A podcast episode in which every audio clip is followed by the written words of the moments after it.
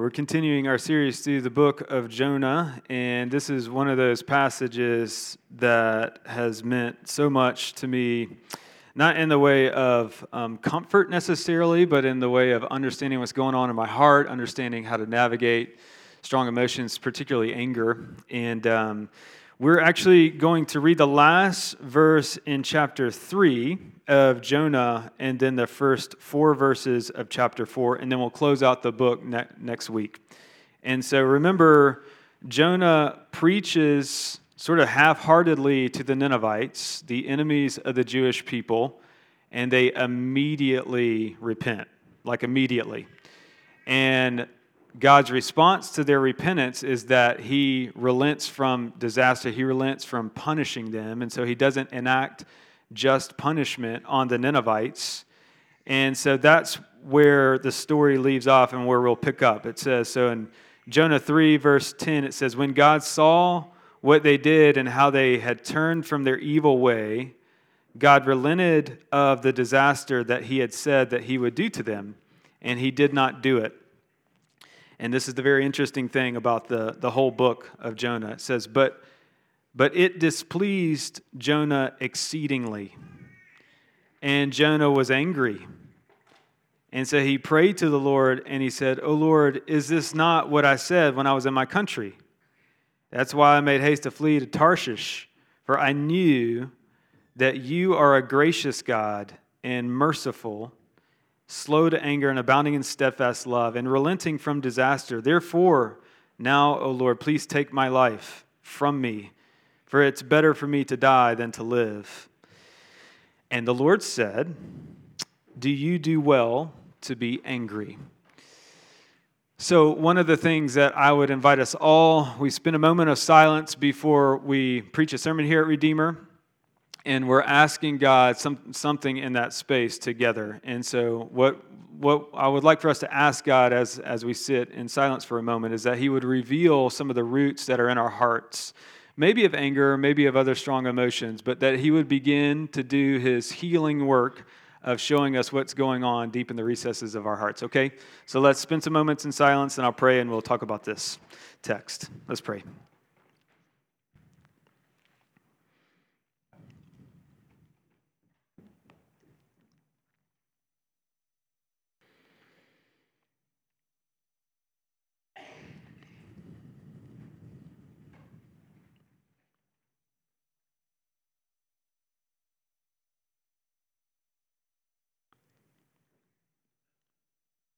Lord, come now and do the work that only your Spirit can do.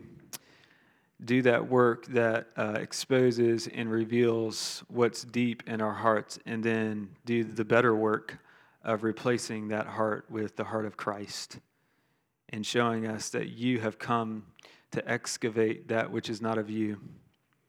You have come to give us a heart that beats after your steadfast love, a heart that can extend grace and mercy and compassion to anyone, no matter how, how much they've wronged us, no matter how bad it hurts, that you have come to pour that level of love and grace into this world through your church, filling up what is lacking in the sufferings of Christ.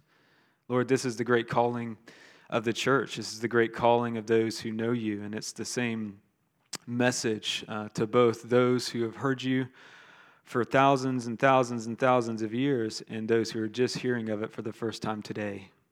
That the challenge of the gospel is that you have come to infuse this world with love of enemy. The love that, that you gave to the world at the cross is the same love that you are pouring out into the world through human beings today. And so, would you do that? Would you do that even now as, as we look at this text, as we think about um, how to navigate the pains and the hurts that we've caused others in this life and, and those pains and hurts that we've received. And help us to know uh, not just what to do with that, but to move into the lives of others and give them the gospel. So we ask that in Christ's name. Amen. So um, we'll talk about today the, the root of anger and then how to begin the process of uprooting the anger um, in the life of a human being. So if you look at your text, uh, the root of Jonah's anger, he actually he actually names it very, very clearly in verse 2. What was making Jonah angry is God's grace and his mercy and his compassion and his love towards those who have hurt Jonah, towards Jonah's enemy. Now, here's what we've been saying all along at Redeemer. We are a community that's being changed by the gospel. And what that means is that we are constantly, every human being at all times, because the gospel is dynamic, every human being is constantly being drawn to God or repelled away from Him. Like when you, when you walk into each day, that is what's at play. That there's no static relationship that we have with God. We're either, we're either growing closer and closer to Him or we're growing further and further away precisely because of who He is. Now, you see that vision and mission of God to the people of Nineveh as they are His enemies but what I want you to see as well is that this is the mission and vision of God to Jonah himself. He's, he's teaching Jonah the gospel. He's teaching the insider what it means that he's gracious and merciful and slow to anger. And look how Jonah responds. Look at verse 1. After God relented from making the Ninevites, the Assyrians pay, the literal translation is that Jonah thought this was evil. Jonah thought that, that God's grace was exceedingly bad, is how the text puts it, and he was angry. And so he prayed to God. Now, this is a man of prayer in the covenant community of God.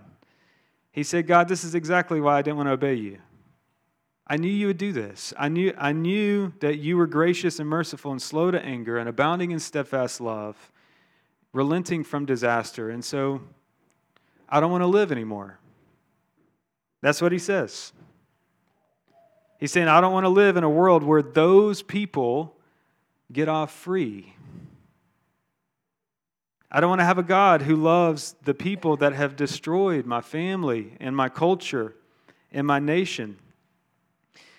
And it's in, it's in God's word. Jonah, Jonah would be like, you, you have said all throughout the Psalms, your enemies will come cringing to you, God, and so, if these aren't your enemies, then the whole universe in my mind is inconsistent with what I've always believed about it, so it'd be better that I die.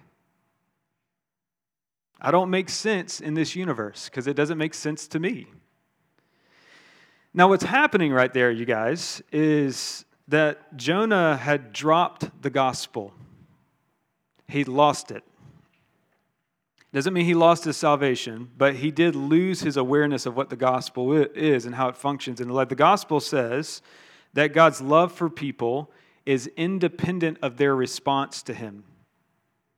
This is the bizarre thing about what Christians believe that God's love for people is independent of their response to him. And therefore, what that means is that God can love his enemies just as much as he loves people that are inclined in that particular day towards him, to obey him. That's great news for the Assyrians. But what does Jonah think about that? The root of Jonah's anger is that as he was processing his life, he was thinking, God's not giving me what I think I deserve, and he's not giving the Ninevites what I think that they deserve. And you guys, this is what happens when you, you, learn so much when you engage in what the church has historically called evangelism. But when you move out into the world and you speak to people about Jesus, who you think are God's enemies, oftentimes what happens, you guys, is that God heals those people that you thought would hate God. And then what it does is that the gospel begins to turn the mirror on your own heart and you begin to, to be self reflective and you begin to observe how your heart is responding to people getting healed by the gospel. And there's apparently in our text, even though the work of the gospel manifested itself greatly in Nineveh, there's still a lot of work to do in Jonah's heart with God's own people. As one commentator said, he said it so well. He said, God is more concerned with his servants than their service. So, and I, you guys, this is what we have been praying all the time. This is what we have been living all the time at this church. We were seek, seeking to live. Whenever you see a baptism at this church or whenever you have a profession of faith at this church, we say this all the time. We say, God, we, we hope that you work mightily in this person.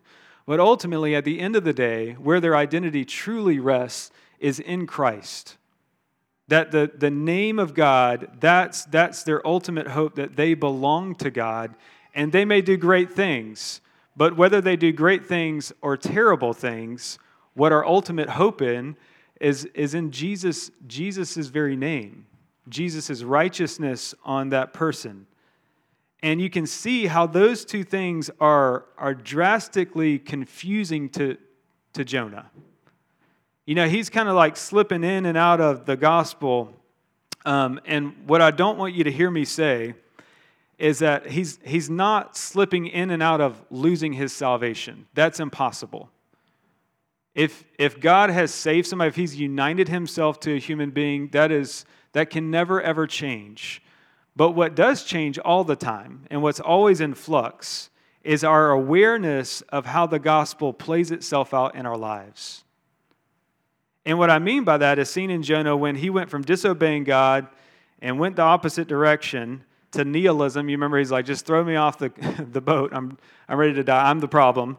To repentance in the great fish to half hearted obedience. But here in our passage, and this is where we all must pay great attention to our own hearts, here in our passage, he has a major, major relapse.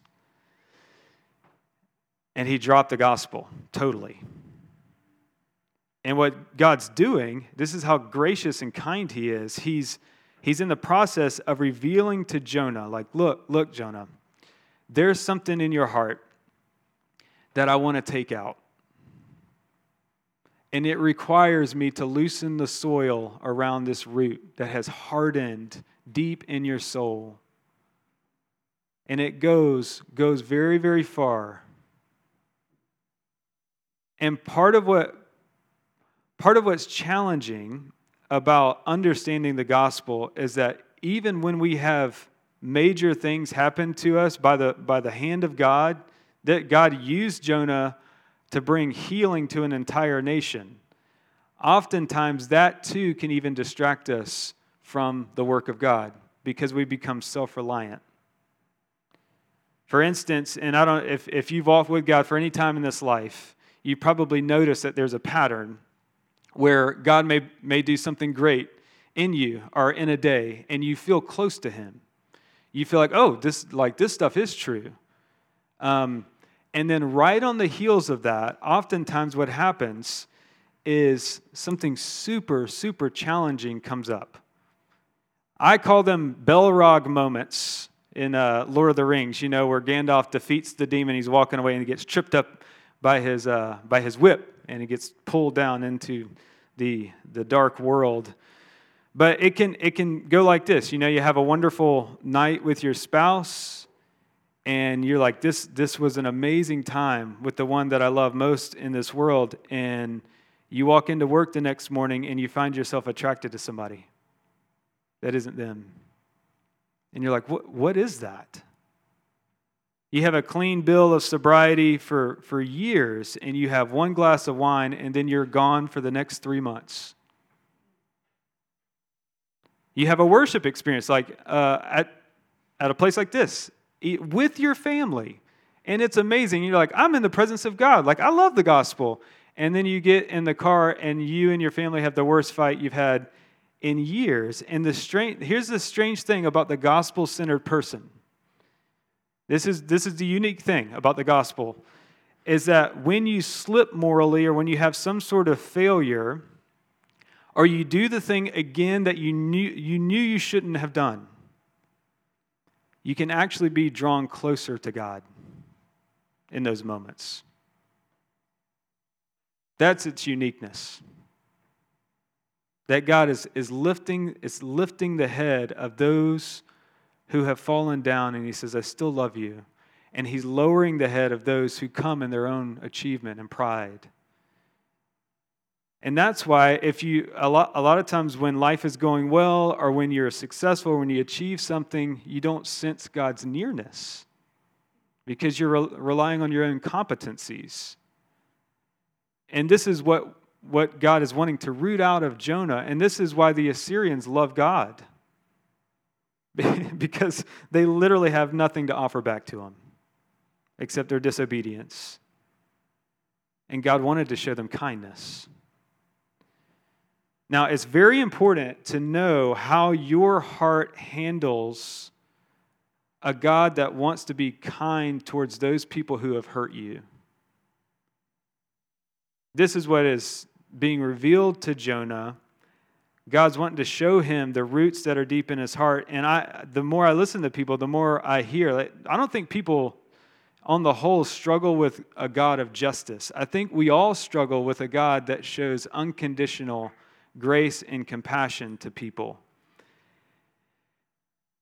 You know, the, the, the power of God for salvation in the gospel is not for those who do the right thing.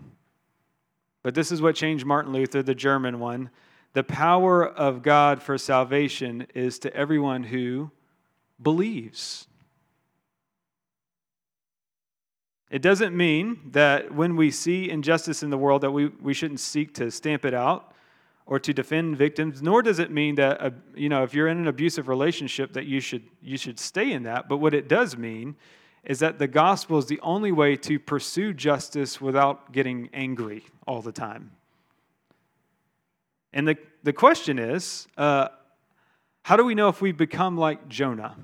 And this is where I want us to do the deep internal work of being introspective. Um, how do you relate to the people that you disagree with? How do you handle thinking about the people that irk you? Are the people that have wronged you?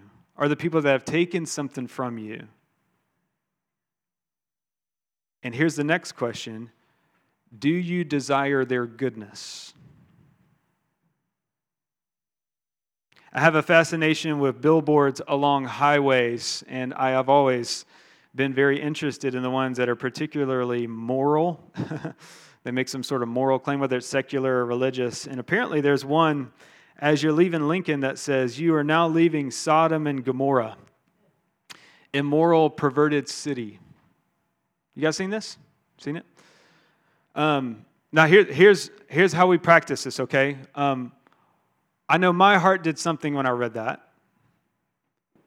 Notice what your heart is doing right now towards a billboard like that and what it's seeking to do, whether you agree with that sentiment, whether you disagree with or you're, you're uh, defensive right now, what the heart is seeking to do is to justify itself by picking a side and saying, that's the most ridiculous thing I've ever heard, or like, I kind of agree.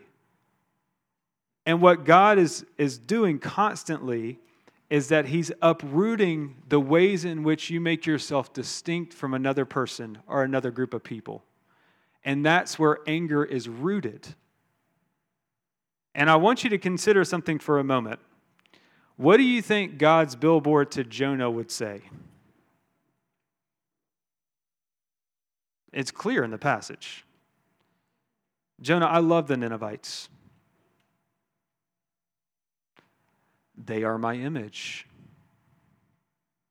You are too, Jonah, but they are as well. Now, guys, this is why Jonah wants to die. Because he's like, if there's no distinction between me and them, I don't want to live in that world. I don't want to be around those people. Y'all think we do this?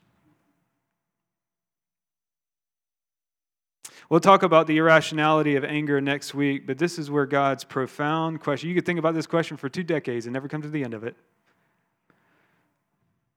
So God's got Jonah where he wants him, and he says, Jonah, do you do well to be angry?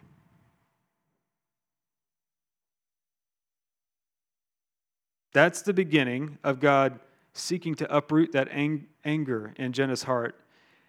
And he does it through invitation. With this question, God is inviting Jonah to just, just reflect. God doesn't start with accusation because he knows he's the great surgeon. He knows where the cancer is and how to get to it. And this is what the Lord is determined to create in his followers. And the, please hear me, please hear me clearly. More than accomplishing something through us, you want to talk about mission and vision? Listen, more than accomplishing something through us, God wants to first accomplish something in us. And what he wants to accomplish is a disposition of grace and mercy towards those who have hurt you. That's what he's wanting in Jonah. More than what he can do, he wants to change who he is. Now, God is so kind to us, you guys. He is so kind. He typically starts that work with us with people that we love, and He has us start there, typically in a family.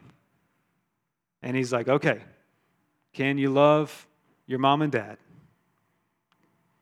Can you love your spouse? Can you love your children when they hurt you? The mission and vision of gospel centered people begins in the home. And then he moves us out into communities like a church, and he has us practice that grace giving way of life with another community. But you guys, the purpose of the church is to take that gospel living life and give it to the world. That's the purpose of the church. And Jesus says, I know you don't think that it's going to work, but I promise you, the gates of hell will not prevail against what I'm doing through my people because evil can't beat Jesus. Now, do you guys remember? So, how, what does this look like? What does this look like in the world? I want to give you a big example, then I want to hone in on more practical ways in which it may manifest itself in our homes. You guys remember that uh, AME church in, in Charleston, South Carolina, right? That got shut up by a guy named Dylan Roof, right? Do you remember uh, the trial of Dylan? There was about seven or eight church members that were allowed to stand up and speak, like directly to Dylan Roof. And you can see how bad they were hurt. You could see how much that they had basically, their families have been uprooted and in some ways destroyed, both physically and emotionally. And every single one of those people in that church, these brothers and sisters said, You have, you have done a terrible thing, Dylan, but I forgive you. And I want God for you.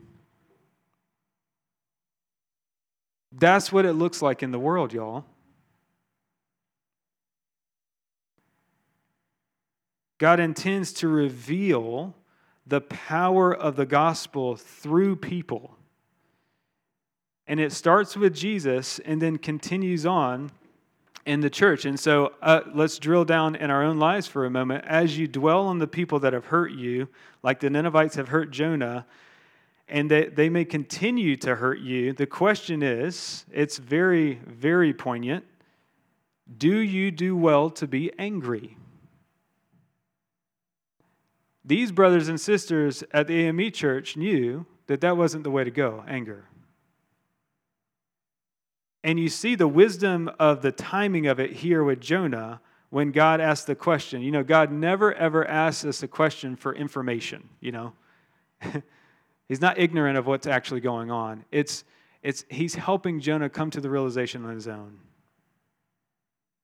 He's the great counselor of human beings. He's wanting to deal with the gnarly stuff inside of our hearts, but he gets to it from the side. He's subversive. And one of my mentors says that, um, you know, sin, sin always functions for us. And that's, that's what it was doing for Jonah. The anger that he lived with functioned for him and allowed him to have a world where he could divide people up and make himself distinct so that he could be con- continually hateful towards the Ninevites. And God is like, no, it's not your world. And even if it was, Jonah, this is the geniusness of the question, even if it was your world, Is it going well for you? All that anger that you're dwelling on, is it good? Is how you're expressing emotion good for you? And he's wanting Jonah to see it for himself. And he's so kind because he's saying to Jonah basically, like, hey, man, this is not who you are. This is not who you are. You don't have to be this bitter. You don't have to drink that poison. You can go a different way. And this is exactly the compassionate face of Jesus Christ. When we ourselves sin, it's as if God is looking at us from the cross and he says, This is not who you are. Don't do this. And the cross means that you guys, we can never, ever, ever be more angry than God. Ever. Like he's going to deal with it in his own time. And you don't have to make people pay by hating them in your mind. And so we can put down our weapons of bitterness and anger because it's not good for anybody, especially us. So, how does that actually get activated in your life? How can we p- participate in that work of God uprooting anger in our hearts? Well, the first step is when you feel your heart becoming judgmental towards someone, for instance, like when you get when you get triggered or somebody like, you know, messes with you in some way and you're like I'm about I'm about to blow up, you know? Um, when you begin to go down the path of the gospel, what you need to ask yourself, you can actually use the text of Scripture here. Ask yourself, Matt, do you do well to be angry? Let Scripture stop you. And just ask yourself the question is that, is that what you want to do? Do you do well to be angry? Don't ask, does it feel good to be? Of course, anger feels good in the moment, it's relieving. Uh, Rebecca, you remember Rebecca told her son Esau when Jacob stole all of his money and all of his future, it says that Esau comforted himself by planning to kill Jacob. Anger is comforting in the moment, but it is not good. And it takes a while to, to figure out how to navigate that in your heart. This is why Martin Luther King Jr. was so foundational to our society because he pointed to the Bible, to the scriptures in the midst of abuse and said, retaliation is actually not where it's at. He preached, let justice roll down on a violent society. But what he did in his heart, and you can read about this in writings, all of his writings, what he did is that he loved his enemies in his heart. And the reason why is because that's the better way. It's the good way, it's the way of the gospel. And it began to heal our nation, to speak the truth in love. So, how do we do it? Well, let's say you hear that someone who has hurt you, you hear that they are having a hard time or that they've fallen in some way. And some other and in a way in a way that like you know you kind of agree with how how terrible they've been and other people are trashing them online or another community is trashing them here's how you fight anger here's how you loosen up the soil in your heart you do not let your heart rejoice when your enemy falls.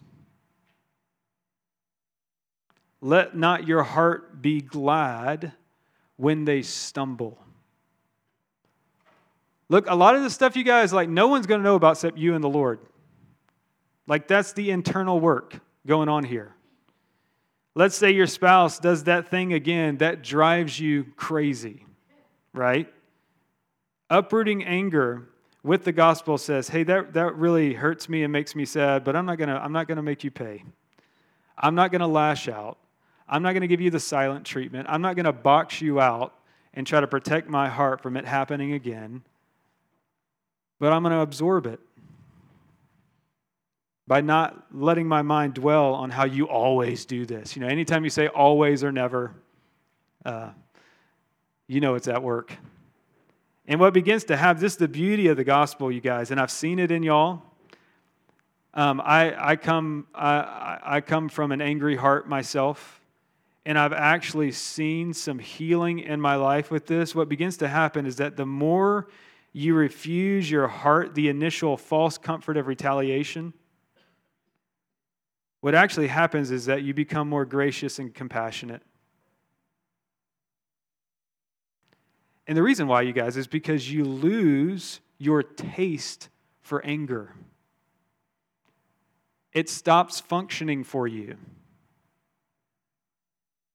And the reason why is because you begin to believe that God is far more angry than I could ever be, and he did not retaliate.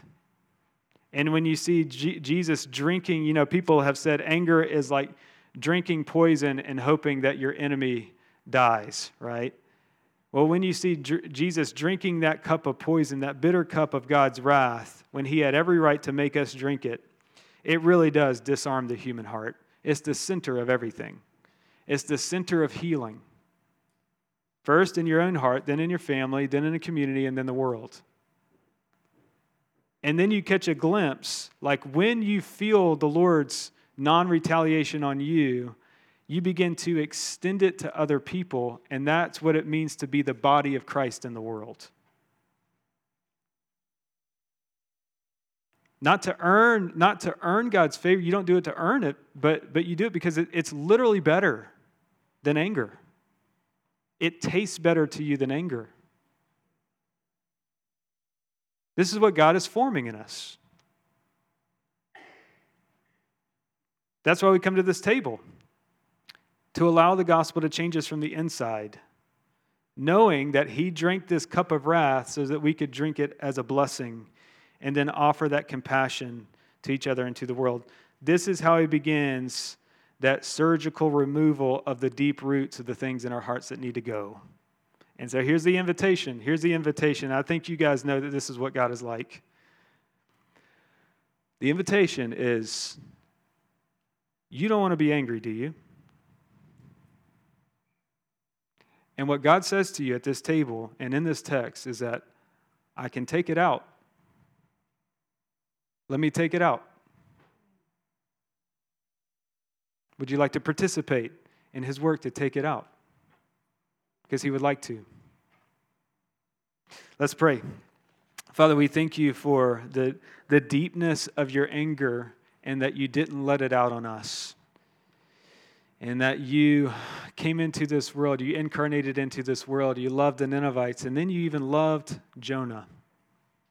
And you're drawn both the insider and the outsider into one new hu- humanity so that we may all taste of the same loaf, which is your body, so that we may all be built up into, oh, the building that manifests the great gospel into this world.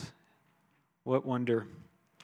And so, Lord, as we confess our sins and as we hear the assurance of salvation, that we would take uh, that good gospel deeply into our own hearts and uh, that we would see it at work in the world and in the city of Lincoln. In Christ's name, amen.